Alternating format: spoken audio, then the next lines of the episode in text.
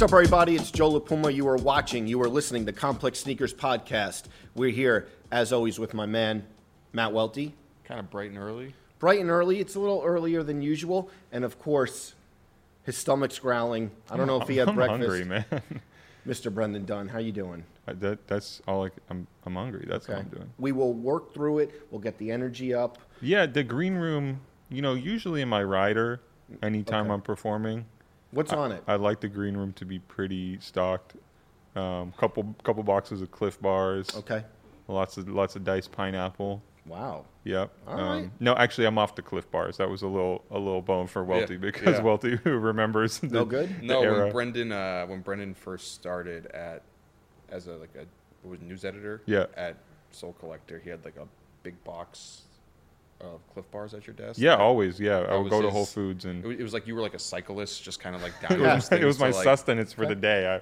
I, I would I would have one at about 11 a.m. and then one at about 1 p.m. I don't know how healthy that is. Later, I switched to the Duane Reade Trail Mix, Okay. which I'm also a fan of. But yeah, just just so you know a little bit about my eating habits, my snacking habits. Yeah, we walked. We have no, no, no snacks here. Nothing. I think no, I saw some Sun Chips. Are you guys Sun Chips fans? I like, I like Sun, Chips, a lot growing I like up. Sun Chips. It- it- Underrated. yeah, The other day, I think after a full size run shoot, I was eating blueberry almonds, what is that? and it was a vibe. Blueberry almonds. What is that? They're like blueberry coated almonds. What? That I seems. don't How know. They were, in, they you? were, that seems they like an were- exotic is snack. that? They were in the crafty. Wow. The almonds were coated in blue. How does that even work? I don't know. I I'm gonna do some research on that. I'm a little skeptical. I mean, you were eating blueberry Cheerios. the Yes, other day. blueberry Cheerios. I co-sign those. Where are really you guys good. getting all this fancy shit? And blueberry Cheerios, is it- is it like um there's there's dried chunks of blueberry No. in there, or the Cheerio itself is Cheerio flavored itself, like a blueberry? coated in like blueberry. You're Yeah. on your like um wrap snack shit. You know the exotic snacks Yes. that they have. There's Yes. there's a store now. I think it's on Rivington maybe, or maybe it's one block up, but but down in LES where it's you can get the the rare soda flavors and the the chips with the exotic flavors and things like that. You, You, guys the human made that? blue bottle coffee there or no? that collab? That I'm not sure of. That I have not partaken in. It feels like summer. This guy came in in a full New England fit. Yeah. Talk about the Kennedys, a classic. We don't really. Sometimes we don't highlight what we're wearing. Yeah, but the, yeah, yeah. The Kennedys. Today we gotta. Yeah. Not Kennedy the, New Balance not the 999. OGs. Okay. This is the ComplexCon pair, which these ones are actually better than the OGs because I think well these ones are the made in USA and Right. the, the shape is a little better, material's a little better. Um, they dropped that complex con. There's also a red pair Yeah. as well. Um, I'm trying to remember which one I have because I'm sure I've told the story on here before, but I have the original, or I had the original Kennedy Concepts New Balance 999 and spent a lot of time on the phone that day they dropped trying to phone order them from Concepts, busy Yes. signal all day. And I remember when the new one was coming out at ComplexCon, I was rushing to sell my original pair on eBay. That's that's a true story. That's not I'm not just saying that. Rushing to sell them on eBay before the new one came out, you know, and they I, I have a- feel like I still got like dumping a stock. a little bit. didn't they have a sandcastle that was like the yeah, they built Yes. a sandcastle Yes. at at ComplexCon. Yeah, I, I, I can't remember though if I have that pair or the red pair, but great shoe. Complex Con, you, it, in the morning, walking the floor and seeing all the displays before the Yeah. madness, that's something that I always look forward to. And, And, we'll and be back. stopping by every booth and saying, Yes. "Hey, um, I'll be back by you know ten and and, that a was the whenever that was have Yeah. that was the crazy year too. That was what was it 2017? That's when I did the Clark Kent sneaker shopping Yeah. at Complex Con, and Where he like was just everything like, dropped. He was like going to your point, like Yeah. going around all the booths and like, Yeah. what do you got? What do you got? And then Sean dropped the '97 one, Yeah. Sean Wotherspoon, Yeah. and he was like setting up the booth, and Clark was me and Clark were just walking by, and Clark was like, Sean, what up? Blah blah blah. And Sean just gave him the The, '97 ones. the early. concepts dropped. The Union dropped those mismatched Jordan ones. the gold joints. That was Yeah, crazy. There was like a riot out for those. Wasn't it? All, was the E NERD NMD? NERD, NMD. the the Chanel one was no, that? the No. NERD black one. Very Okay, rare okay. though. the Nike had that big booth in the middle where they were dropping like all the Air Force Yeah. That was that same year. Are you Yeah. sure that wasn't the next year? I don't No, know. I, was- I get the years That was mixed up. no, they was it was all This guy, you know his memory. I know, so it's I, all the same, it was all the same year, Was I that, believe. that was not the same year as the undefeated Air Max 97. yes, it was. It was all Really? the same year. Really? Because I didn't get to oh go. That was the first Complex Con I got to go to, and I remember that being there because the first Complex Con 2016 didn't get a chance to go. Nor I. Told I was the last person on the list who didn't get approved. You could buy two tickets. Carly told you. They put you on Spirit. Fond memories, but yeah, we'll be back this year though. Yes, we will be back. Looking forward to that. And this podcast may have a presence at Complex Con. We'll I hope see. so. We'll Give see. away some sneakers or we've done. Yeah. we've done Complex Con for the first one. Yes. Yeah, For the first, I mean, our first podcast was actually at Complex Con. yeah, but you know what? I feel like it's a lot better now. That, Definitely. that first one was a good time, and we gave the people in that packed room what they wanted. But the Complex Sneakers podcast has evolved since then. Absolutely. That was like our first time just thrown into the wild, packed room. We Mm-hmm. didn't really know what we were doing. And look at, a- what, two years later, here we are. Who would have thought? Have Look at guys- us. Have you Look guys ever us. flown Spirit before? I don't think so. Have you, Brendan? No, but when I lived in Europe briefly, I we used to fly a lot on things like Ryanair. Yeah. which were these That's cheap the U- airlines. that's the UK. Yeah, Yeah. Um, you know, you would get a ticket for 15 euros or something, or the ticket was like a dollar, and and the, the only thing you would actually pay was the taxes and things on it. So we They were really just- small planes. Too, yeah, right? yeah, yeah, So we would just look up. I mean, I, it's the equivalent of Spirit, I guess, but never flown Spirit. But we would just look up where we could get the cheapest flights to. So we would fly to Oslo because there was a cheap flight, or fly to Morocco because Yeah. there was a cheap flight. So I've, I've certainly done that in my time. Have you Have you been on Spirit? Uh, I didn't do Spirit, but I flew Frontier. And that's a It's kind of a Roger one. pretty bad. And then the funny part about it was is that I was going to Atlanta with my friends, and we drove down. Mm-hmm. Okay. Dumb enough for a soccer game, but I wanted to fly back, and I booked the wrong week. I did it the week before, and I got the You're alert. travel. You, you're not that good got- at travel. I- There's always something with your I got travel. the alert. Always. Oh yeah, I've, I've yeah. gotten better. I got the alert on my phone that you know, oh, your flight is in two hours. I'm like, Wait, Yeah. the, the thing matches until next week, and then you know what? I had to buy. And they, it's a cheap uh, airline, so they won't give you your money back. So I had to just Yeah. man up and buy another ticket. Didn't you hang out with Trinidad on that trip to Atlanta? Yes, Really? Yes. How many years ago was that? this was 2018. Oh, okay. Not 2019. No, No, I, we gotta we gotta always give it to him because the Yeah, memory. he knows it was years. 2018, like end of the year. Got you. Yeah. Um, yeah, hung out with Trinidad. We won't time. share too many more details Yes. about, It was about wild about- time. Trinidad About at that Complex one, Con, vi- total vibe as well. Total Yes. vibe. Yes. Yeah, some memories, man. Can't wait to be back. Speaking of back, I'm I'm kind of back on my my running stuff. Right Are you? now. Yeah. You've been going every day? yeah. Did you That's why today? you know if you if you text me, you know, at, at 8 a.m. and I, I'm I awake, was hitting you, you up, and that's why. Yeah. That's exactly why. I might have to. We might have to do like a take it to the track. We always talk about these fake group outings that we're gonna do, and we never do. Mm-hmm. But I'm gonna throw another one out there. Maybe we can do the mile PR. You know, I might try and break your 5:30 time from high school or something. yeah, You know, you can lace up the Zoom Citizen, and we can do let's a couple do laps. Zoom Citizen lasts what? 15 meters. Zoom Citi- I, I put on the Zoom Citizen. I, I get to the Yeah. 15 meter mark and it collapses. Photo finish. Do you do you pop the top out on the runs? Do I what? Pop the top? What's what that? does that mean? No. No. What does that mean? Yeah, I do, like, do I run shirtless? Yeah. Oh, No, I mean, um, if it gets dressed in all humid- Matthew Williams Nike AL. I did have I did have the Matthew Williams Yes. Nike tights Yes. on this morning. You know what, Welty? If it gets particularly hot, I might, but I don't love to do that. And this is a time where you got to contain your bodily fluids, and you can't have them Oh. spraying off onto Okay. pedestrians That's as you run by true, them. though. you That's know what I mean? So I feel like i- in order to kind of help contain the coronavirus as best I can, I gotta I gotta keep all my you know keep it just- keep it tucked in, right? That's just being considerate. And also the sun. Sometimes the sun is really burning on these bright. Yeah. You know, I was at the beach this past weekend and I got a little bit of a sunburn, so I got to. There's there's multiple reasons why no, I'm not uh, dropping. You said drop the top, Pop the top. pop the. Excuse me. okay. Do you? Yes. Totally. Yeah, he's not doing the Murph challenge for nothing, right? Pays to advertise. Speaking baby. about, you know, your fitness, but also you were at. Can we talk about the Italian restaurant that you visited? please, sure. Don Pepe. Yeah, Uh, you went Friday night. yeah. Ozone Park, How was it? incredible. Don Pepe, they mentioned in Entourage. Don Pepe is like uh, a staple. I haven't been there yet. We got to go, Joe. What'd you have? We had the shrimp luciano with the Okay. linguine Okay. and the chicken Don Pepe, which I had a couple bites of, Okay. And the fried peppers as well, Nice. and a, a chilled bottle of red. Wow. was, Okay. was sitting on the table. We made some mistakes. Okay. You know, I don't know about you guys, but when I go to a restaurant for the first time, I'm preparing, I'm studying, I'm looking at the menu, I'm figuring out what what could go wrong or how you do this or how you do that. And then still sometimes you end up looking like a rookie. So they brought the bread basket out. Okay. And I'm there with a friend and we're sitting there eating bread. And I'm like, I wish I had some butter or some Mm-hmm. olive oil or something for this thing. And eventually another waiter comes by and he moves the bread basket and underneath there's a plate with all the butter. So so little things like that where they, could tell we didn't know what we were doing, but it was it was really good. You know, it's always tough when you have like the restaurant cheat sheet. Yeah. Like some someone tells you this is what Yeah, you yeah, should yeah, order, yeah.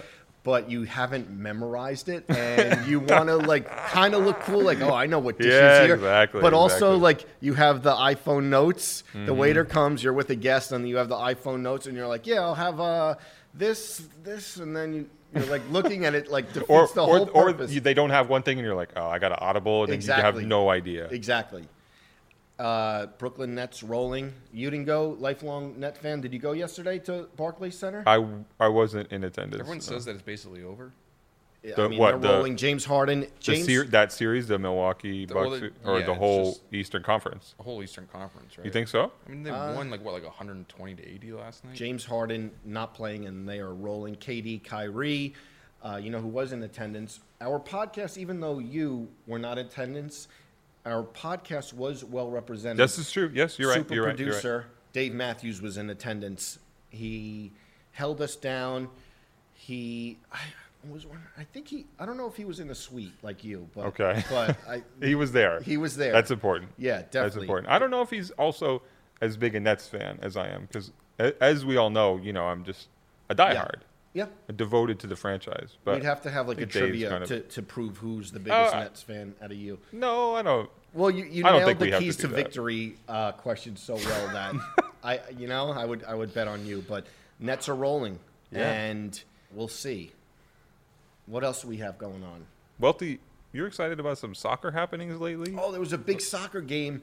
I went to bed Sunday night. Same night as the Floyd Mayweather Logan Paul I watched that. fight. You watched it? I watched that. Did I, you Oh, wait. Did you have the very legal stream, Joe? No, I ordered it. I ordered it and just You to see the entertainment. Yeah. And then I was like falling asleep, and then the soccer match came on, and like people were texting, and, and it was like a crazy. It was a crazy game. Yeah, USA versus Mexico. Mm-hmm. Uh, it was a final match um, In the CONCACAF in the, tournament? In the Concacaf, yeah, um, in Nailed it. Yeah. North America. He knows. And yeah, it was uh, USA went down one 0 in the first minute, came back and tied it one one at halftime. How were you watching? Were you with?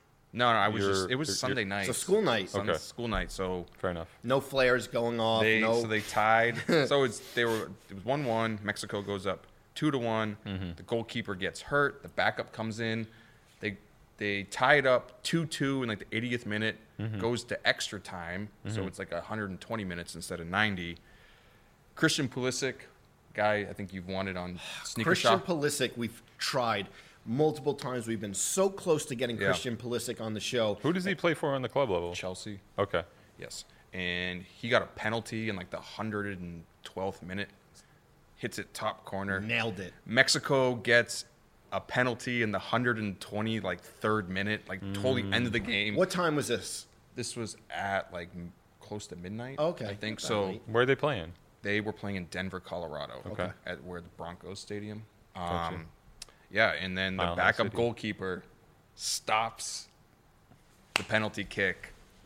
Were you on going crazy? line. Were- were- Comes did, it, did Jersey City hear you cheering or what? it was it was it was awesome. It felt like a movie. How, Could you- how big a supporter are you of, of Team USA soccer? Um, I wouldn't say there are people who are like really big on Yeah. it, but I would say that I'm decent with it. Mm-hmm. They usually play in like really like random cities, like like Denver, Columbus. So I don't really get a chance. to And then them. didn't the coach have some sneakers Oh yeah, on? Greg They're- Greg Berhalter, the coach of uh, Team USA, was wearing Travis Sixes on the sideline, and everyone was kind of uh, Do we know? Do we have any intel on this guy? Like, is That's he pretty getting awesome. them from ha- Nike? have a little bit of intel. Don't want to give up from, Nothing we What, can did share a, yet. did a reseller friend of yours No, no, no, no, no, no, no, no, no. Hey, who, no, who no, might that reseller friend Yeah. be? Should no, we? ma- we're No? that's, not, that's not who we're talking about. Okay. We're talking about a mysterious friend of, of the program. I know who he's. I talking know. about. I know who. T- Yes, I know it's saying that someone at Nike is kind of floating him the cool shoes. He was wearing like the ready-made Nike Blazers, and That's a cool shoe.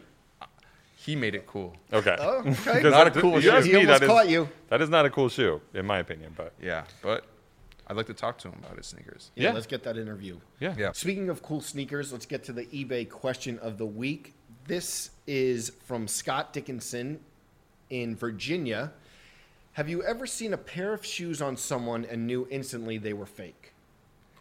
All the time. All, all the time. Yeah, I mean, And- riding the train in the morning, you just look down and you're just like, all right. Even like sometimes, you know, family members come to visit from up, out of town and uh, sneakers. I don't know about sneakers, but None that stick out.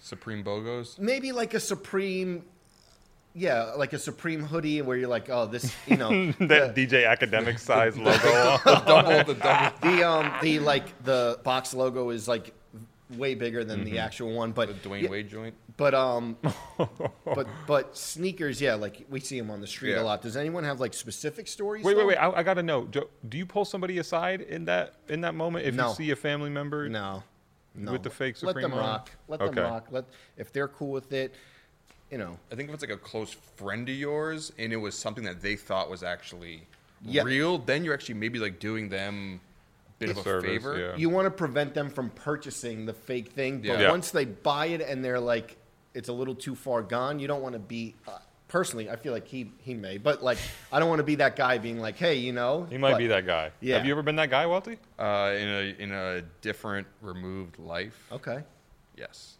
T- What what happened? Was Two there weeks Uh, something I stick think out? it was in college way back in the day, so probably like 2007 or something like that. In like Mm-hmm. the 2008, like in the peak of like the whole Bape Mm-hmm. era, where you used to see like fake Bapes all Frequently. the, all the time, and it was like, Probably more than the real ones. yeah, it was like the odds that someone actually had a real pair of Bapes on in that era was like slim to none, you Yeah. know. Um, and I just remember someone wearing fake Bapes around campus. I had gone out drinking that night, as college students are known to do, and um, he had like the dry erase board on his. Uh, on Those his really, those really, after the dry erase boards. was after, Twitter. It was when Twitter back people in the came, day. When people came home from the bar, the dry erase boards. You wake up the next morning and wild stuff. Yeah, yeah.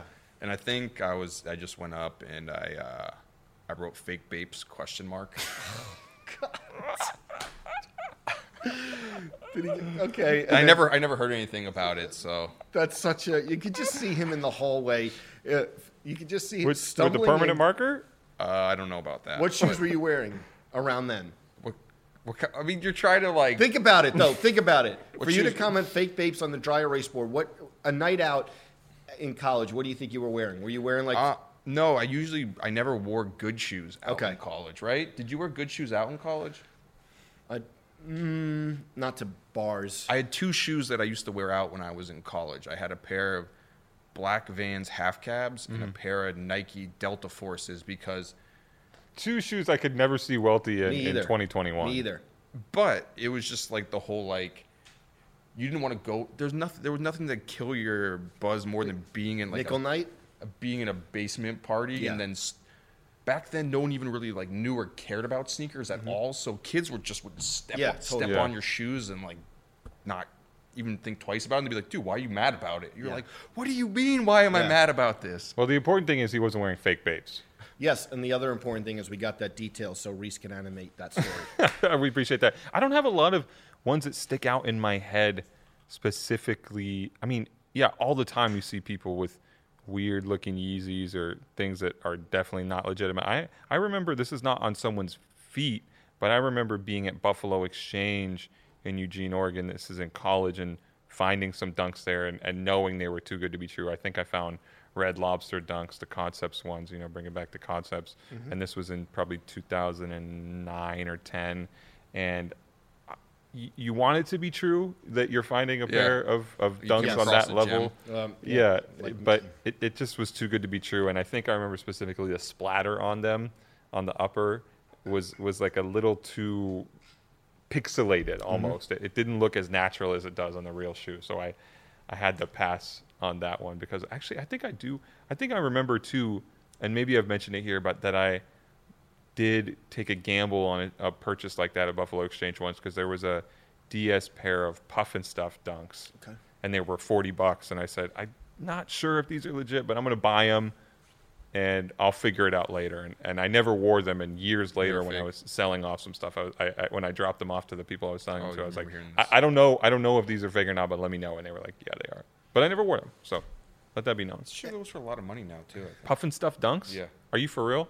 Do I And- need to look it up? Also, when I was home over the summer, I sent you guys the Tiffany dunks that I Oh, knew yeah. were fake, and I was just like, let me see if there's a shot that maybe they are real. I send it to you guys in the group chat, the Tiffany dunks from years and years ago, and Yeah. Welty, in five seconds, responds, totally fake. So he, he brought back some of that college energy.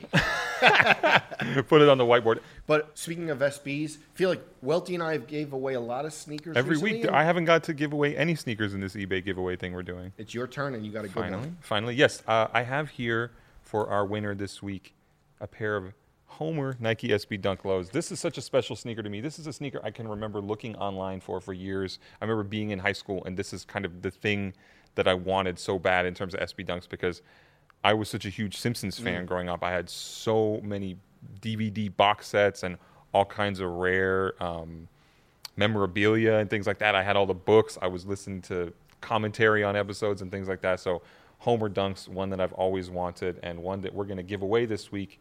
Again, our eBay sneaker giveaway. Authenticity guarantee tag on there just so you know it's legit. That's very important. The winner is, as Joe mentioned, Scott Dickinson from Roanoke, Virginia. Joe, do you have a pair? I don't have a pair, but I like that the question related to spotting fakes Yep. and then the eBay author- Spotting real. Yeah, authentic- this is yeah. Once Yeah. when you see that on there, you know it's legitimate. Oddly enough, the biggest memory I have of that shoe is Murs wore them in the Badman music video. Okay. That's a little bit of knowledge or Nice. that most people probably won't get, but Nice one. Yeah. Yeah, Dave Matthews apparently knows the Murs reference. I see him just in the background waving around. So And, and- just so people know how this works, we're giving away sneakers every week, and basically on Friday we're going to tweet out from the Complex Sneakers account uh, a call for submissions for people to ask us a question here on the podcast. If we pick your question to read out on the air and answer, we are going to give you a free pair of sneakers as chosen by us, thanks to the good people at eBay. So, uh, and if, if they're not your size, you can sell them on eBay, of course. Yep. No fees over $100. awesome. Shout out to you, Scott. All right, so guest of the week, good friend of yours. No better person to introduce them. Yes. Our guest on today's podcast is a Super Bowl champion and was an all pro wide receiver for the New York Giants. While playing in the NFL, he was widely recognized as not only one of the most stylish players off the field, but also one of the league's biggest sneakerheads.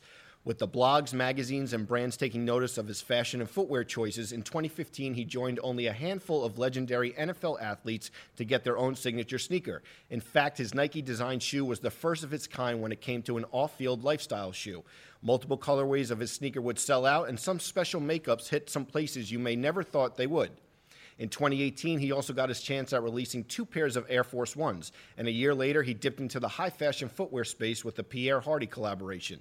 You can still catch him wearing heat on E's Daily Pop Morning Show and leading your workouts as a coach on his fitness app, Ladder. Please welcome to the Complex Sneakers podcast our friend, Victor Cruz.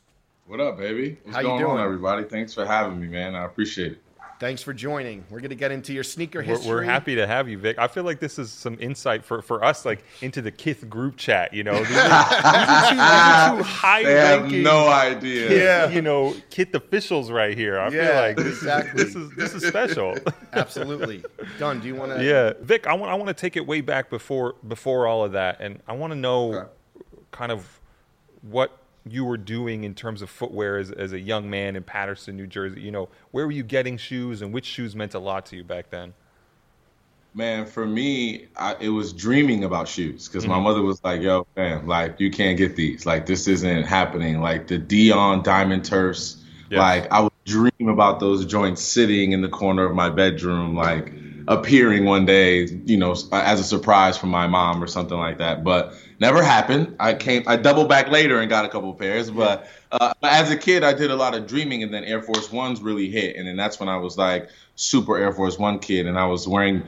Your boy was wearing mids back then because mids were hot when I was young. So it was like jewel check mids, all of Yes. those were kind of my thing, and then just kind of collecting those and just being a fan of just sneakers. You kind of felt growing up that sneakers was not just like something that was, you know, put on your feet and keep it moving. It was like it was your identity. It was who you were. It was it, it identified who you hung out with. Like it was mm-hmm. so many things embodied within the sneaker culture that that I understood at a very young age. Wasn't there something where you were kind of begging your mom for the Jordan 12s, I think it was, and you skipped a couple meals in order to save up the money for them? That's a fact. That's a fact. I skipped a couple meals, but God bless my mom. You know, she waited in line for me. I still kiss her on the forehead randomly to this day. Like, yo, ma, thank you for just like She waited being in line so- at the, where, where where at? So this was at this was downtown Paterson, New Jersey, at the Okay. Foot Locker, right on the corner. Everybody knew like that's where you pick up your kicks at. I had a plug there, but that day you still had to wait in line. Like it was still bread twelves was like a thing. Like you you know you had to wait in line. So mom's waited there. I think she waited like an hour, like a good hour. Missed the hour of work. Got there later. Meanwhile, I'm at school, crispy, like showing off to people. Um, but yeah, I think that was like the start, not the start, but that's when it was like became a thing where I was like, I gotta have these, and you started to feel that affinity for for the sneaker culture. Was there a moment kind of where it changed from those Foot Locker pickups and things like that to the whole sneaker boutique or the limited edition stuff for you? Yeah, it was kind of see, it was different for me because I kind of came from both sides, right? I came from a level of when sneakers were accessible. Like I used to walk in and like joints would be on the shelves, like ready, you know, sizes, full size runs, like trying things on. So like I come from that era, and then now to come kind of full circle where. I mean, I'm losing on sneakers app every chance I get. You know, just off the sheer fun of it. I love doing that stuff. Um, but I think it's like it's just that transition leads me to appreciate both sides of it. It's like I, I appreciated when there was, you know, a plethora of sneakers out there on shelves, and then now, fast forward, it's like I appreciate the exclusivity and how people like kind of crave and go crazy for them because that's the love you want these sneakers to get because the storylines and everything behind them are just so powerful. Vic, when you went to college at UMass, I know Amherst is kind of like in the middle of nowhere. Was it hard to get shoes out there that were actually cool? Um, yeah, like I had to. How was I getting kicks? I would drive down to Springfield, which is like the hood, and Yeah. like you know find our little spots there. But it was very difficult. I was ordering a bunch of shoes.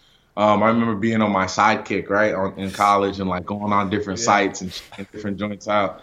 So like I probably aged myself with that one, but um, I just remember like the hunt was definitely different back then, and, and it was definitely a lot harder to grab kicks. I mean, Amherst was one of the few cities or town. I mean, it's not definitely not a city, a town Yeah. that legalized marijuana. Like when I was in college, like they had whole fields of people smoking weed Really? in Back college. And I was like, mind you. I had no idea. I'm from Paterson. Guys, I'm from Paterson, New Jersey. I'm like, cops, why are you not locking these people up? They're smoking weed outside. Like, Yeah. what's going on out here? Um, but yeah, so it was like definitely not the, the best place to cop a rare pair of like Air Force Ones or something crazy. And then Vic, did you have like that whole New York, New Jersey athlete going to like the New England and like in the fresh shoes and putting people on? And like I remember even at UConn, it was like, oh, you have this New York accent. Were you that guy as you started playing like football there as well?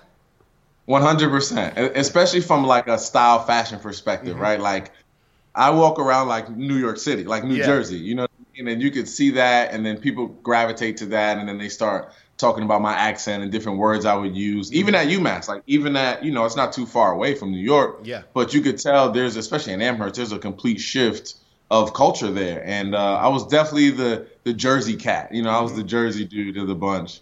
And um, but I relished in that. You know, that was always the best. And, and the Jersey dudes, especially at UMass, we were always the best athletes. So we'll take it. Nice. So we'll on, on that college level, was that the first time maybe you were around people from sneaker brands? Like, were, were you did you s- have in your idea at that point? Oh, I'm, I could go pro. I could one day be affiliated with a sneaker brand. Like, when did you finally get that idea in your head to where that could be a real thing for you?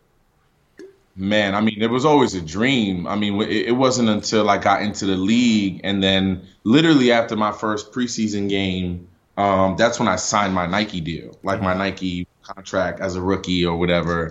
And that's when I was like, okay, like Nike came right after that game. That that's how this works. Like you produce, and then good things happen. So I was like, okay, I, I understand how this works. So the more I kept producing, the more things kept happening, and then the more I kept embedding myself in other things. So as the fashion things grew within what I was doing, that's when the sneaker thing, especially with Nike, kind of came as an idea or kind of was even broached because of what I was doing in both avenues. So it wasn't until I got into the league, but I always dreamed, you know, you always dream of having your own shoe, whatever that is. I mean, it's always been with Nike for me as a kid. I mean, mm-hmm. Jordan and Nike and everything they've done pretty much shaped my entire life.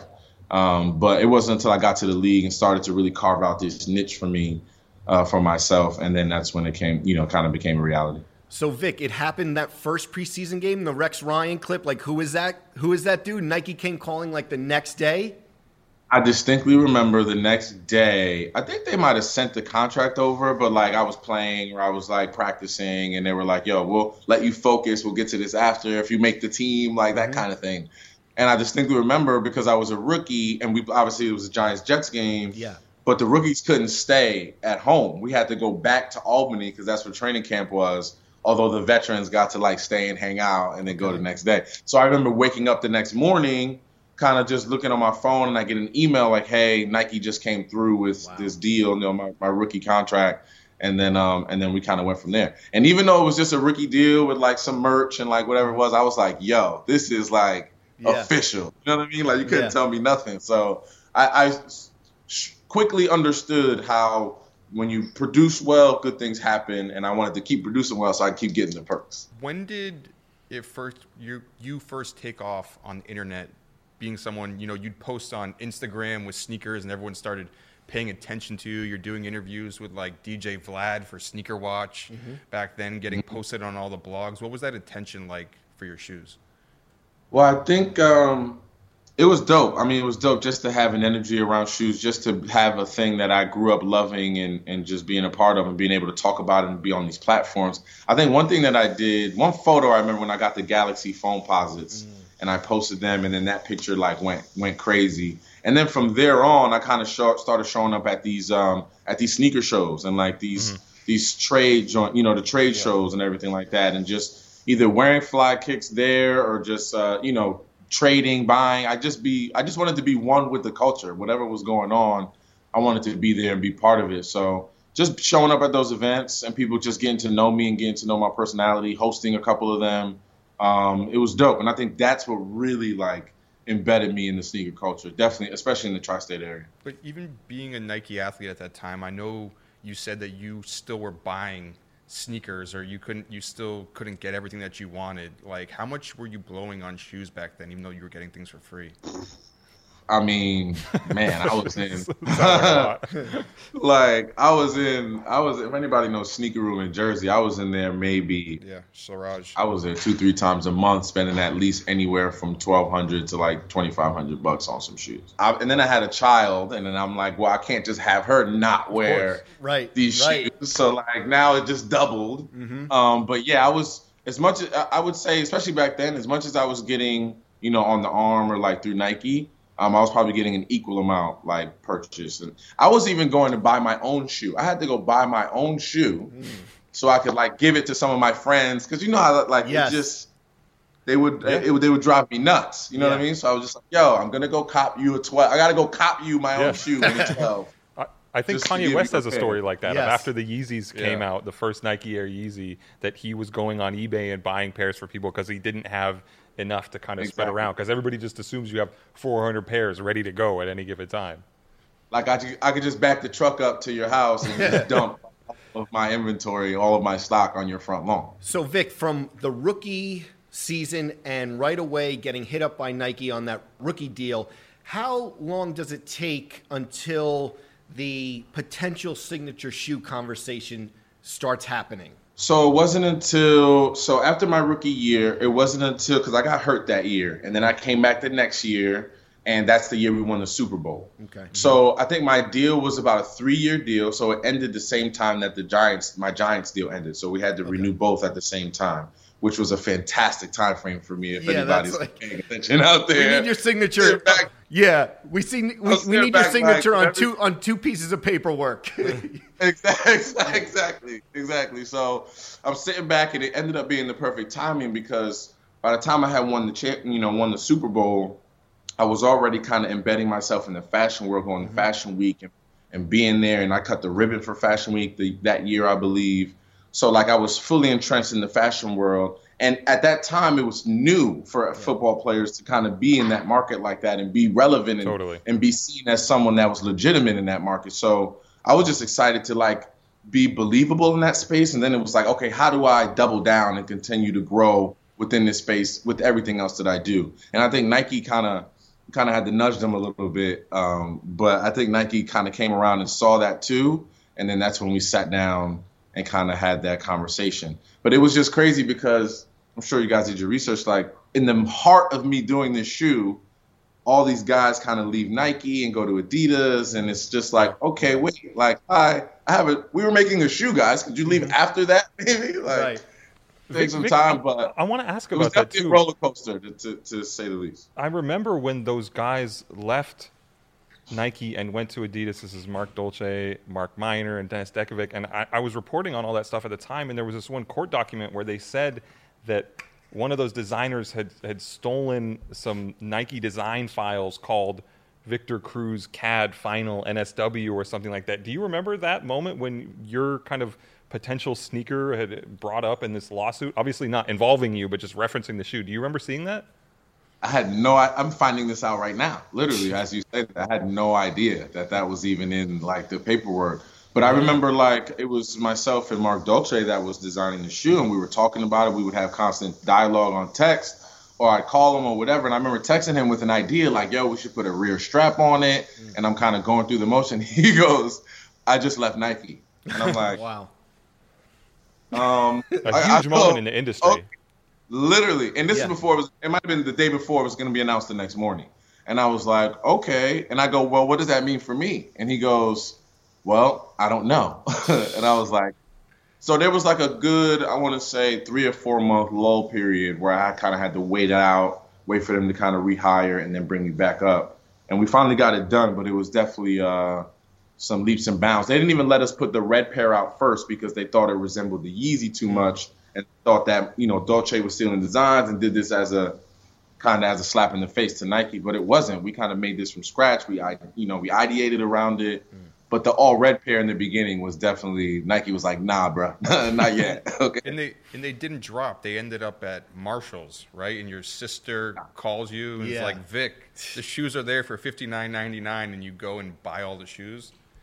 And you know your sister like, and you like, you don't like, are you for real? Like Yeah. face, Yeah. you know what I mean? Like FaceTime. She FaceTimes me and she has this shoe in her hand, and I almost like I dropped my phone and was like, I'm going to all the Marshalls. I was going to the Rosses. I was going Mm-hmm. to everywhere. Like I need to know where all of these are. I even had like Siraj on the hunt. He's in Jersey City. He found like he found like 20 pairs in Jersey Wow. City randomly.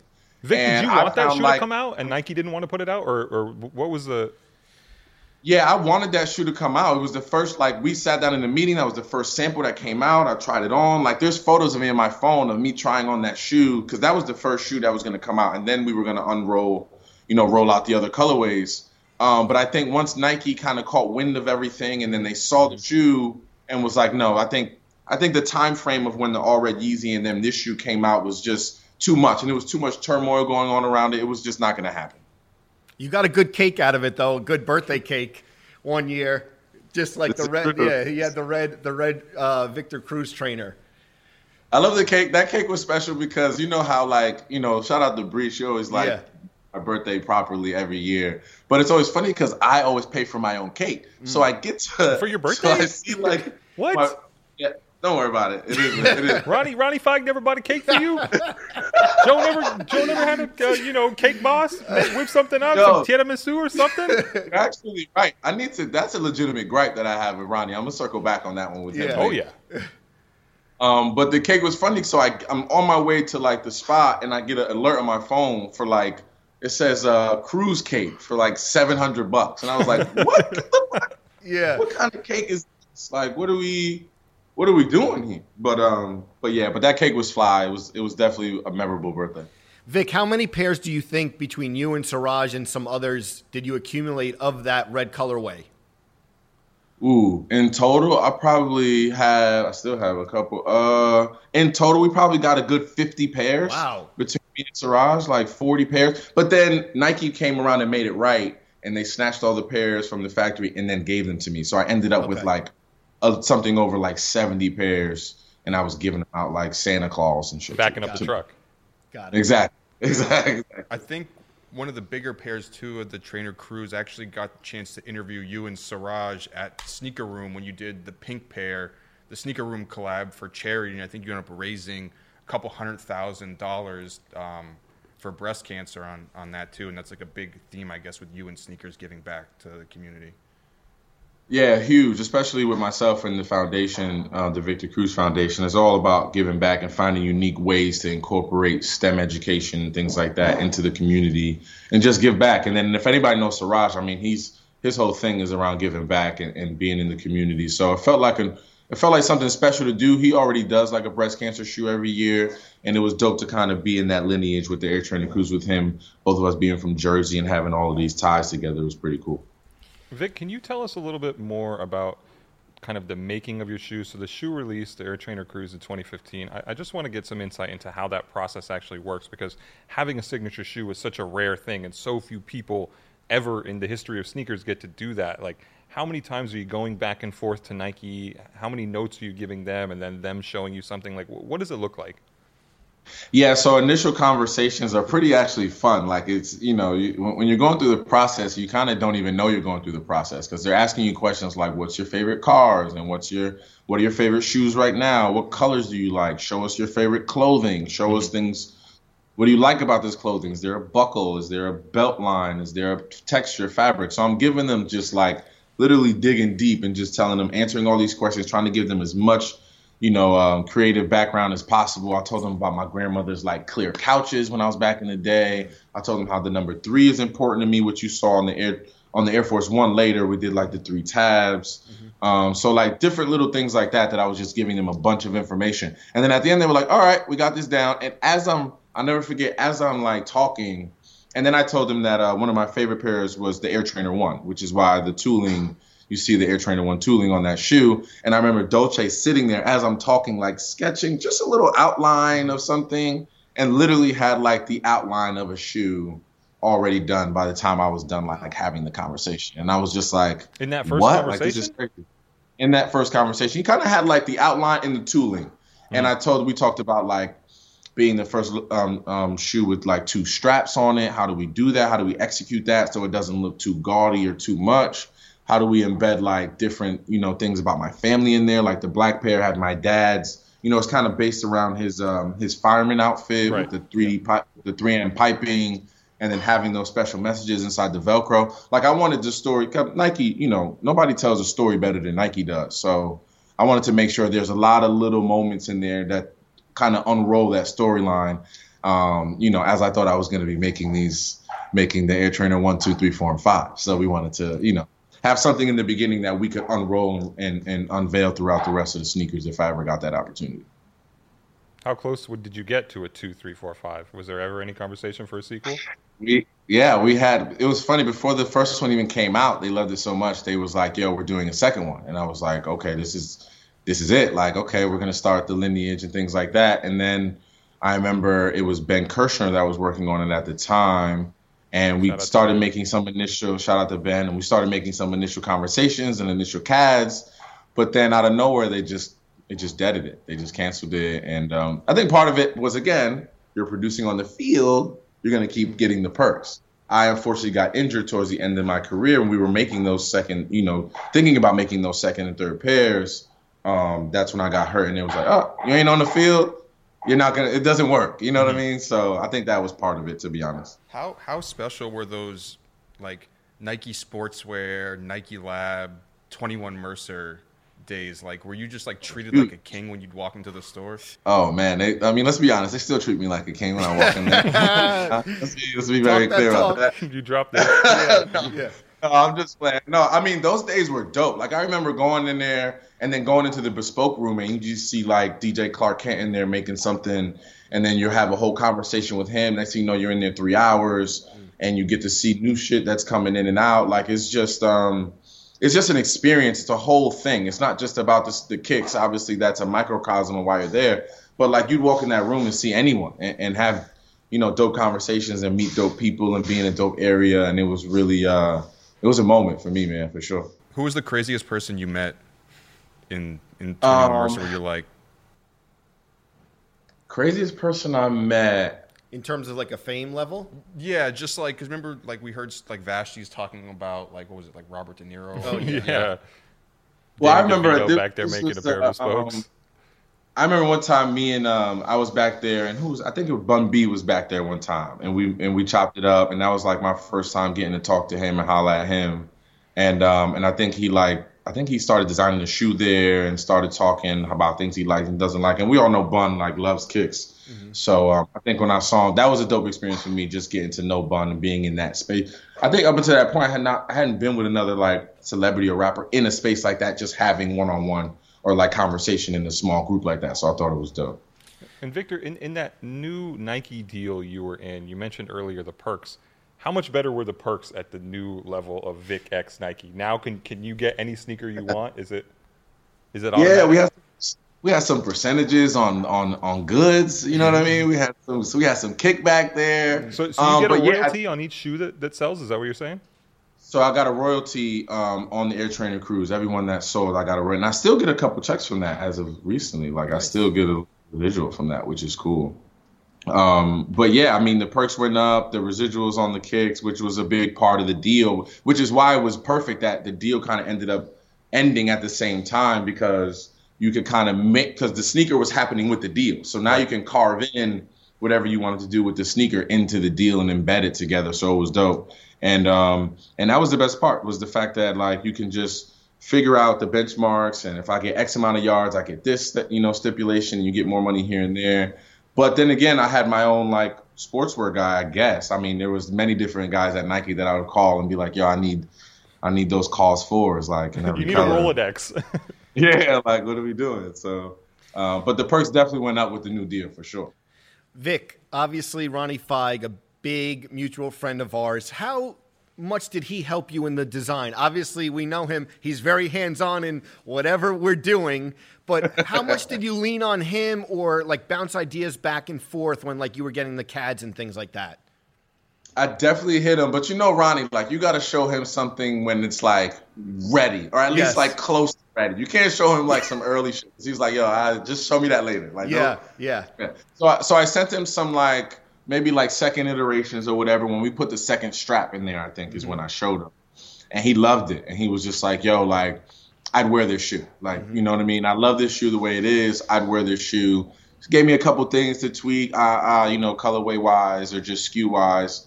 And um, but yeah, he definitely was involved. I mean, I hit him about everything. You know, you, you Yes. can't have a friend like that, as you know, Joe, and not try to tap into what he's thinking and how he sees fashion and the footwear business in general. He's been doing it for so long.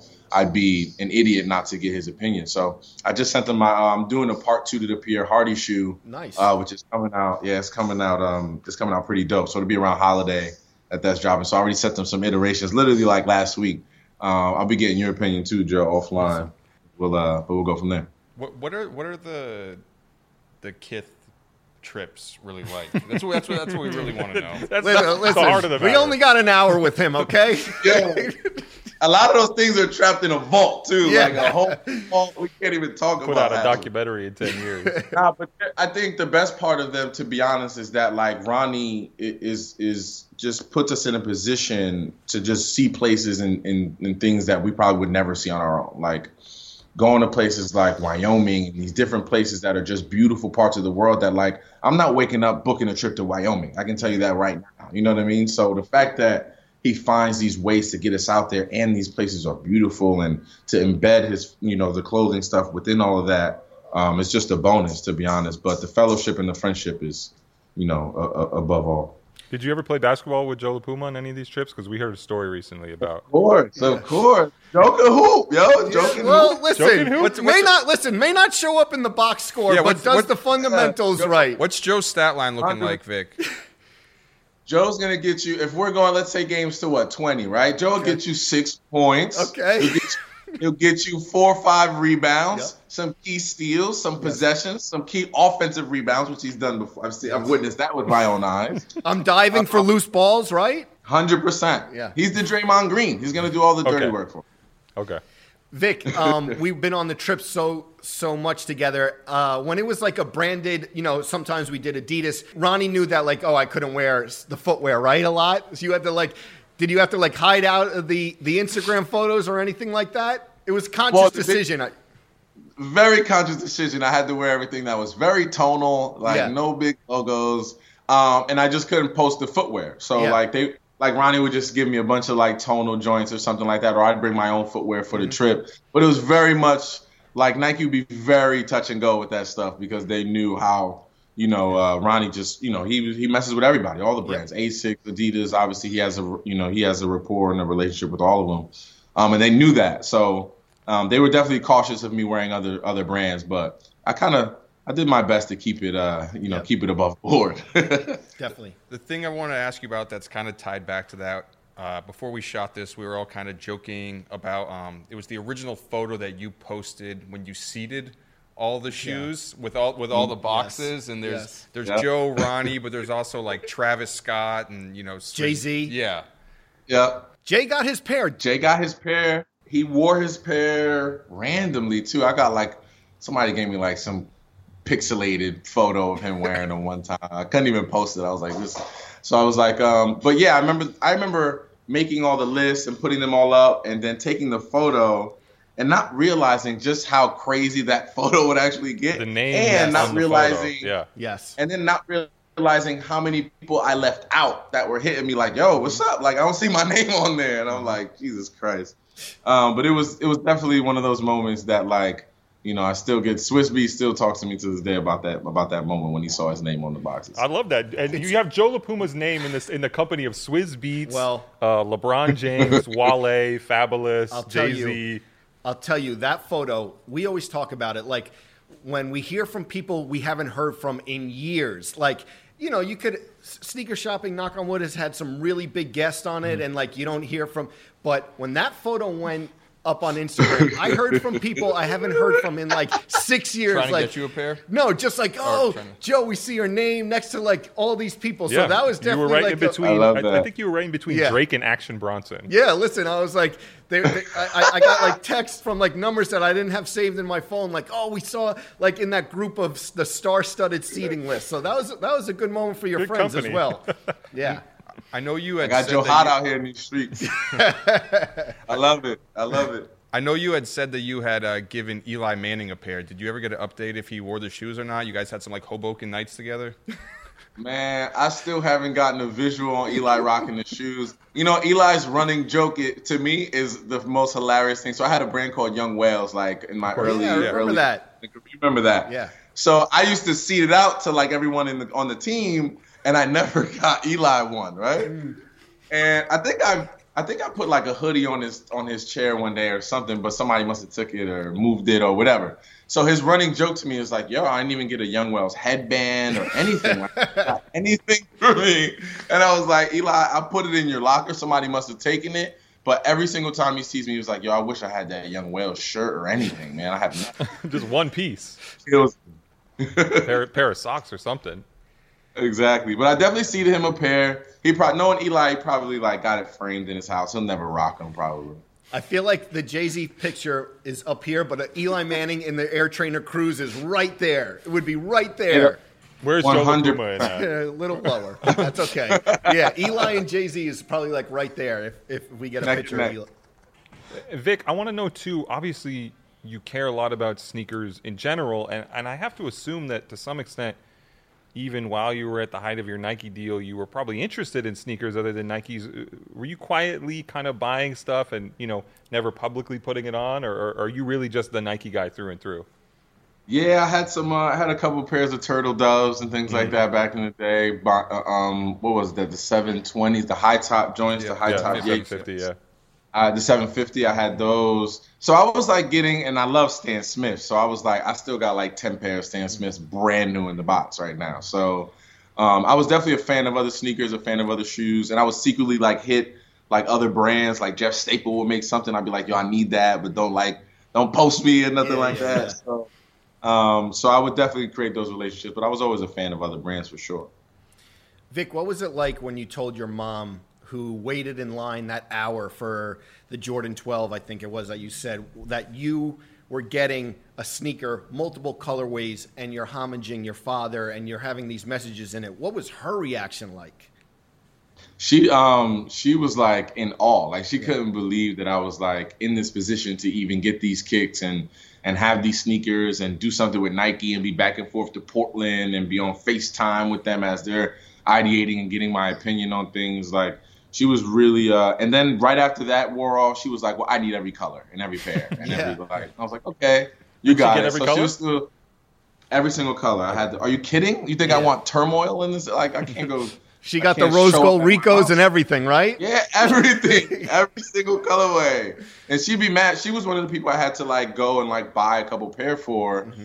because like you know I ran out of inventory here at the crib. Yeah. And had to get her a pair. So um, she got every color, and every now and again she'll pull up like if we're going out on Saturday or we're going to the mall or going somewhere, she'll like pull up in her pink joints or like in her in her wheat colored joints, just trying to flourish on me. So it's all good. And Vic, I heard you say too that towards the end of your career, when you were kind of like trying to shop yourself to other teams, that there were some NFL teams that didn't want to sign you because they thought you were too into sneakers and you wouldn't be focused on playing.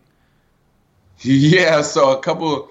I think uh, my agent was telling me this that um, you know that that they thought I was worried about fashion a little bit more than I was worried about the game, and I was like, well, I mean, none of the fashion stuff comes without the game. But if that's Right. how you feel, and then at that point, I was already late in my career, and I was like flipping the bird to everybody. I could care less. You know what I mean? Like I was like, I'm over it, and I just wanted to like, I wanted to find my next chapter and my next journey already. And luckily, I had done some good things in the like. If it wasn't for me being embedded in fashion and trying to like understand it and really entrench myself in it, I'd have none of these opportunities that I did after the game of football. But I think when I was doing it, football was just so young and they just didn't understand, mm-hmm. you know, what I was trying to do. I mean, and then now you got everybody trying to show that mm-hmm. they're fashion forward and showing their style and being themselves, and it's paid off. So I'm just happy I stuck to my guns and, and and kept doing it, kept going forward, going to Milan for Fashion Week and and going to Paris and being there and just making that sacrifice. That's really what it is, is making that sacrifice to be there and do what I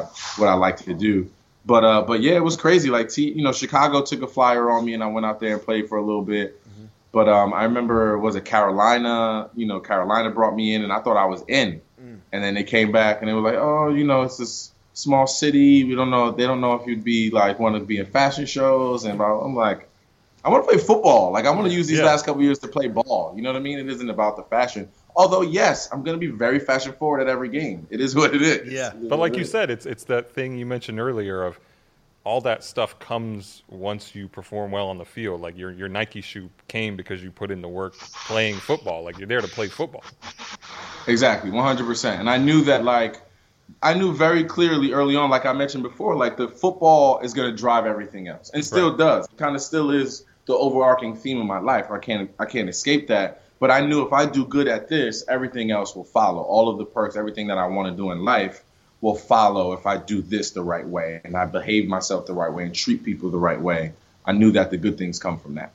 Vic, I heard you say that um, you really wanted the, I think it's the Gym Red Air Jordan 1s that were the European exclusive, and you made someone fly to Switzerland to buy the shoes for you? What's that Well, story? technically, well, technically, I didn't make him fly there. He wanted them too, and he just happened to just be going there. Shout out to my man Derek, who like he goes above and beyond for all sneakers. Like he literally, I think he was looking them up and saw that the last pairs were in Switzerland, Mm-hmm. It was and a was Euro like, only well, release, right? Yeah. Euro only release, and he found a couple pairs, and they were only in Switzerland. So he was like, "I'm booking a flight," and I was like, "Are you serious?" He's like, "Yeah." I was like, "Well, here's my 600, so you can just go get my pair too." Like, so he literally, like a man of his word, went out there, got my pair, brought them back, and um, they're one of my favorite shoes. I try not to wear them too much, but uh, they're one of my favorite pairs of Jordan ones for sure. Is that the craziest thing you've done for a pair of shoes? Um, I believe that was the craziest thing I've done for a pair of shoes. I'm still trying to think through my mental Rolodex. I've done a lot of different things for sneakers. driven, I've driven to Philly in a blizzard. Wow. For what? Um, I drove to Philly in a blizzard for what did I drive for? It was the. Why was I going to Philly? I think There it was like a, fusions or I- something. no, I think it was some AI joints because I think I got to meet AI like at the store. Some Okay. in-store And, thing. and I think it was like it started snowing early in the day, and we were like, "Yo, it'll stop by the time we get there." Nope, it ra- it snowed the whole time, and I got to meet AI and, and get the kicks. I think I remember that, um, and that was a, that was a moment for sure. But like, man, there's nothing. I mean, my mom waiting in line, me driving to Philly, sending somebody to Switzerland. I'll do whatever, dog. I used to dream about that diamond turf. Like, Yeah. let's go back to that. You know what I mean? Yeah. So I'll do whatever for a pair now. One thing that was crazy to me, and I told you this, is we had Todd Gurley on sneaker shopping a few years ago, and I asked him like which football signature sneaker did he like the most, and he picked you even over the Deion Sanders and the Bo Jackson. What was it like to get that feedback from like some of your peers?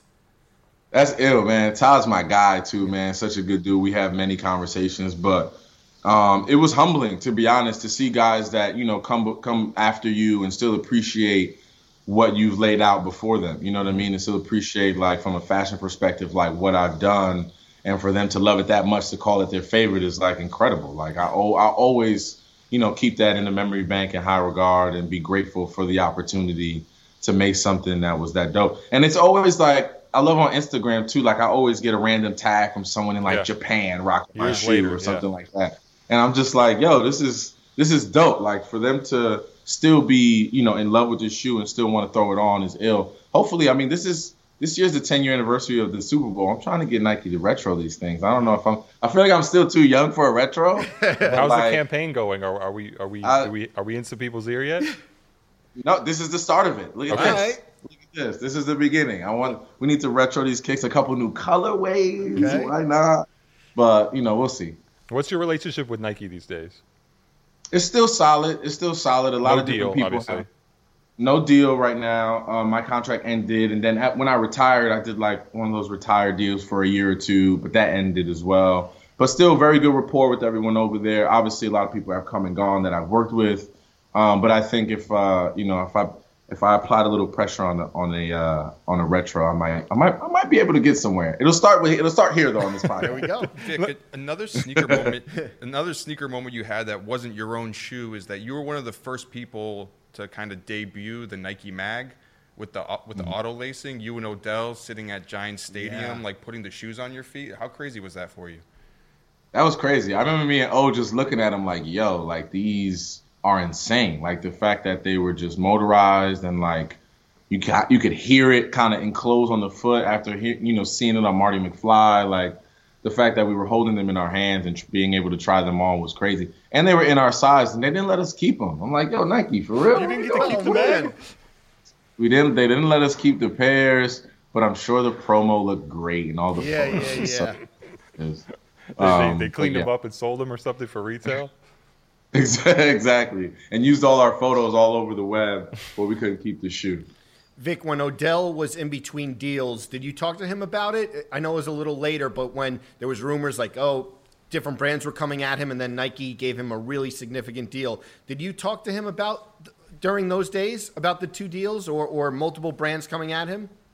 Yeah, we had a lot of conversation about it, honestly, and he was really torn, like because Adidas was coming at him in a major, major way. And Adidas was hot um, at the time. Yeah. Adidas was on fire at Yeah. the time with the Yeezys and like him wanting to just be able to wear Yeezy cleats and like what that would look like for him, and especially I think I where he remember, was at the sorry to interrupt, but I think I remember Yeah. some Adidas exec at the time mentioning uh, high level NFL athlete quietly wearing Yeezys Yeah. when nobody was looking in, in reference No, to no, that. no, no.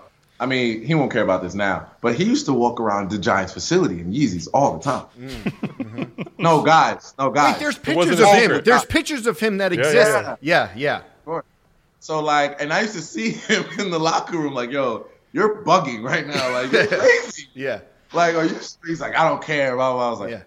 Yeah. I, di- I digress. Um, but yeah, we had conversations when things got really heavy with Adidas when they were coming at him strong. Mm-hmm. He would call me and just weigh out the options, and we would talk, and I would kind of give him the pros and the cons. And you know, I think he aligned with Ye well, especially just like personality wise Mm-hmm. and what he brought to the game and how he played the game it would have been great synergy. Yeah. But in terms of the technology and what he could accomplish with Nike, under that lineage and under that heritage, I just it was just a no brainer. And then once they came through, but he really put the pressure on him because Adidas had a deal like this is the number, Yeah. and he went to Nike to match it, and Nike was like, yeah, you're staying right here, sir. Take this whatever they That's gave him, and don't go anywhere. Yeah, exactly. How how frustrate how frustrating was it for you during your time in the league when the league hadn't really bought into the players can wear whatever they want? You know, there was like the one time a year that they could do it, and now you know Yeah. it's like the biggest attraction, like what the players like Stefon Diggs, what he's going to lace up from Mosh. You know,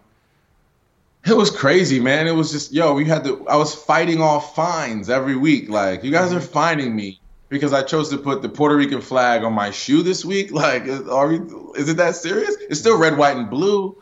So, I mean, it was just, it was definitely a fight because we wanted to have opportunities to show our personalities with our shoes. I mean, same way we do with regular sneakers when we're, we're out on the weekends. Um, we want to do that same thing on the on the field, and we kind of felt like the cameras were kind of opening up to us and we kind of this was starting to boom and starting Yeah. to blossom the more we did it because we started to see different sneaker blogs picking us up and posting them and reposting us so we started to lean into it a little bit more and then the nfl was like let's hold on chill even down to celebrations i remember when i scored the game winning touchdown in dallas um, my last year with the giants and oh kind of went down and took a photo Yeah.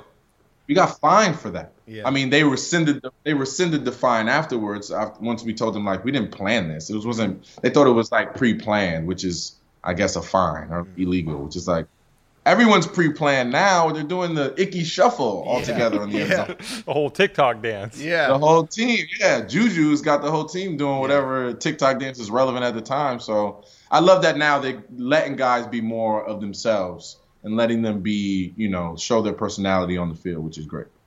And Victor Cruz has so many sneaker moments too. I, we'd be remiss not to mention the, the Air Force Ones you did. I mean, we talked so much about your signature shoe, but Vic, tell us about the Air Force One project you did. I think that was 2018. Those came out. Yeah, and they debuted at, at ComplexCon and things like that. That's another pair that I had to like. I, I definitely don't have enough pairs for the family for everyone for this one. It was just like because it was such a niche moment. Um, but we figured it out, and then going through that process, um, the biggest thing for me was since it was all white. uh, You know, the project was everyone designs an all white shoe, but you get to do it whatever way you wanted to do it. You get to Yeah. an extra strap or different details, whatever details you wanted There was to like could the apply public school one, the Travis Scott Yep. one, Travis the, the Scott, Virgil Don one. C had yeah. one. I think Don Yeah, C right. had one. Yeah. Um, and then my biggest thing was like I just wanted it to look like luxury. I wanted the best leather on there. I wanted it to be a mid because going back to me um, as a kid, as a as a young kid wearing mids, and then I wanted to kind of apply myself to it. So I kind of told them about the three again, and I was like, "Is there a way we could put like a tassel on the side or something, or maybe it's like a, a three straps or something we could put on the side to make it like you know accentuate the three, the number three." And they came back with kind of that belt loop, and then uh, it was like a three pronged belt loop that came down and it hung perfectly on the side, and it had again telling the story of the Roman numeral three, which was a chain that myself, Odell, and Sterling all wore in college because we all wore number three in college. And then the number 80, the number 80, which was my number at that time. And then the Nike swoosh, which was like just the heritage. And just to have, and then they did the, um, then they did the chain, which I made the chain out of it. But the NYC, remember the NYC Yeah. logo with the, Classic. they did the VIC logo with that same kind of font with the Nike swoosh through it, and I was like, I ha- naturally, I have to make this a chain. So it was like, I gotta make this. A- uh, but they had that logo on the tongue, which was like my favorite part, and um, it really just, I mean, everybody loved that shoe, and everybody appreciated kind of the storyline and, and the luxury level of all those shoes. That whole collection was pretty dope. Yeah, that was a um, big to the fact that everyone, yeah, that was a huge moment at ComplexCon. Um, and it was a, a fun time to be a sneakerhead too, because I was like, all right, I got mine, but I need these Dons. Throw me those John everything. Elliott's. Yes. You need everything. I, I Yes. need all of that. I need all of that for real. And you mentioned briefly, you know, putting the Puerto Rican flag on your cleats, obviously your Puerto Rican heritage. Nike just dropped those Puerto Rico 97s. How many pairs for you off that shoe? Well, I asked for two, so I got two on the way, and I'm definitely about to like fleece some of these like oh, you know these uh, secondary market brands for a couple more. I gotta have, I gotta have at least like four or five pairs of the, of the Puerto Rico joints. It's all, it's all, it only makes sense. I love that. And, and you, I assume you asked Nike for them, the, the two pairs Yes, that are yes. on the way. Okay, Correct, Okay, correct, It- correct. You you have the relationship, but you don't have the Nike deal anymore. Vic, to some extent, was there a relief when it ended? Of again, you're a guy who's into sneakers, and you mentioned driving to Philly in the blizzard for the, the Reebok Iversons. Was there a relief of like, oh, I can do whatever I want. I have all this stuff ready to go that's just been sitting here. Like now, I can wear any brand I want whenever I want. Yeah, a little bit of that for sure. But I, I mean, the Nike has just been so ingrained in me Of that course, it takes like, a conscious effort to me to be for me to be like, okay, let me wear you know these Adidas today, or let me wear something different today. Um, but yeah, it's definitely one of those things where I try to like wear other things and kind of try my hand at different shoes, like wearing the Pyer Moss Reeboks joints. I try to Yeah. wear those and just different types of shoes that I probably wouldn't wear before. Uh, obviously with the Nike deal, but just trying my hand at different silhouettes and different styles and seeing what else I like out there. What what can't you get though through the Nike plug at this point? Like, what's a shoe that Victor Cruz puts the ask in for? And like we were we were joking know what? around the last episode where like you know we are me and Joe were saying, oh, it's a it's a humbler to ask for the Dior ones because you don't know if it's mm. gonna come through or not. You know. Yeah, definitely fell on those. Like I tried, like it was one of those things too where I hit Kim Jones. I'm like, you know what? I'm gonna use my flex. I'm gonna mm-hmm. hit Kim." Direct Kim. to Kim Jones. See, the director Kim's my guy. I'm like, yo, and he hit me with the wild flim flam, yo, I got you. And then like the, the release date came and went. I tried to hit the raffle, epic fail, never winning a raffle. Um, so I definitely slept on those. And I'm just not paying ten. Th- like I pay No. money for sneakers. I'm not paying ten thousand dollars for sneakers, guys. Yeah. Like I just, it's just like I have a nine year old that needs to go to school. Like I can't. You know what I mean? But um, but the Dior ones is one that I was like still kind of mad I slept on. Lows or highs, both of those are fire to me. Um, but uh, you know, it's some shoes are harder than others. So like a Travis Scott, like Jordan, like that's a harder ask. Like I might have to pay for that one a little early, or like trying to do hit my little finesse with that one. Um, but mostly though, like mostly like a lot of the Travis Scotts or a lot of the highly heralded joints are a little tougher to get. But like, uh, it, with that being said, like I got a pair of trophy rooms to my crib too. Like, so Blue it's like? I hit or miss. No blue laces, which I was Oh. tight. But I was like, beggars can't be choosers. Not beggars can't be choosers. wasn't Yeah, straight from true. Marcus on that one. And No the P, blue the. P Rods landed safely too. Those P Rod dunks, right? I saw at the Garden courtside. Joe, listen. From your mouth to God's ears, Joe. They look great out there. They look great out there. Yeah. Um, I was happy. It was one of those things where P Rod hit me, and I was Yeah. like, "Oh, he's not about to ask me for my address right Yeah. now." Like I was geeked, and then he hit me for the address. I was like, "Yo, thank you." Love and I was, it was only right to wear him courtside at the, you know, and they won. Knicks won Yes. that game too, so it was a good day. It was a good day. Love it. Vic, um, you know, you mentioned the Pierre Hardy. What else? What else? I know the the ladder app. You're you're super involved with. What else before we go? You focused on? Yeah, so Pierre Hardy's driving the boat right now, trying to get that done. We're trying to, I'm trying to amp it up. So, I, you know, the biggest thing with the last shoe was it was a little expensive. It was like eight seventy five. It was a lot. So I wanted to make That's like another cake. shoe that was, yeah, literally, literally. So I wanted to make something that was a little bit more affordable, but obviously keep the fabrics and the textures there and keep it in the luxury space. So I got to do that. It'll be a low top, mm-hmm. and I'm working on a friends and family pair as well. So we'll see if that comes through. And then, um, and I'm also working on NFTs. That shoe is gonna also be an NFT. Okay. So I'm, I'm working all the markets here. I'm working all the angles. So between that, between doing the foundation thing, I'm getting heavy into the art world now. I have actually I'm visiting an artist's uh, studio today around three o'clock. Awesome. So I'm just trying to figure out how to embed, you know, what I'm doing and get inspired by different things, and then different things come to fruition. So uh, just doing that, continuing the TV stuff at E News, as you know. I got a gig on Broadway a year ago, um, but it hasn't, you know, obviously COVID has stopped that. So we'll see if it comes back You're, you're in a. Broadway play? Yeah. You're gonna be in the the, the Harry Potter thing? Um, yeah, no broomsticks though. Pause. No broomsticks. um, but yeah, man, I was like, you know, it's just a crazy story. I was, I was, I hit my agent. I wanted to start acting, so I started acting classes. After my third class, agent hits me back. I got you an audition. I say, This stop is, playing. This is You're just like the. Nike deal, like the first the Yeah. first preseason game or whatever. Less than a you're- week. The This- paperwork this comes to him less talent. than a This week. man has okay. talent. Yeah. A, a week You guys don't even understand. My mom literally is like, I don't know what it is with you, but Yeah. you just nothing is a normal task. Mm-hmm. Everything's like this explosion of like, boom, this is happening. So I get an audition. I go in there, I do I do what I have to do. I walk out and they're like, man, we think you have, you know, a, a, a good rapport with this role. We think you understand this character. We want you to have the role. And I was like, oh, it's my first audition. You guys are aware. I don't even know if what I did was right. Like, I don't even, you know what I'm saying? Like, excuse me. But I think they saw something apparently. And now, you know, whenever, you know, the, the, the, the theater gates open again, um, I'll be out there on Broadway. I can't announce what show and everything just yet, obviously. Mm-hmm. Um, but Hamilton? I'm excited, man. I'm you gonna anxious. be in Hamilton? Not Hamilton. I'm definitely not singing. I can give you that. It's not a Lion King. Not a Lion King. It's not a and Kinky Boots. Not, any of those. Uh, not cats. Not none of those. Vic, Vic. Before we go, free idea. If you're doing NFTs, I think you should drop the sneaker seating photo as an NFT. Mm, I love that. It's funny you say that. I'm doing something similar with a with a tweet, but I'll leave it at that. Okay.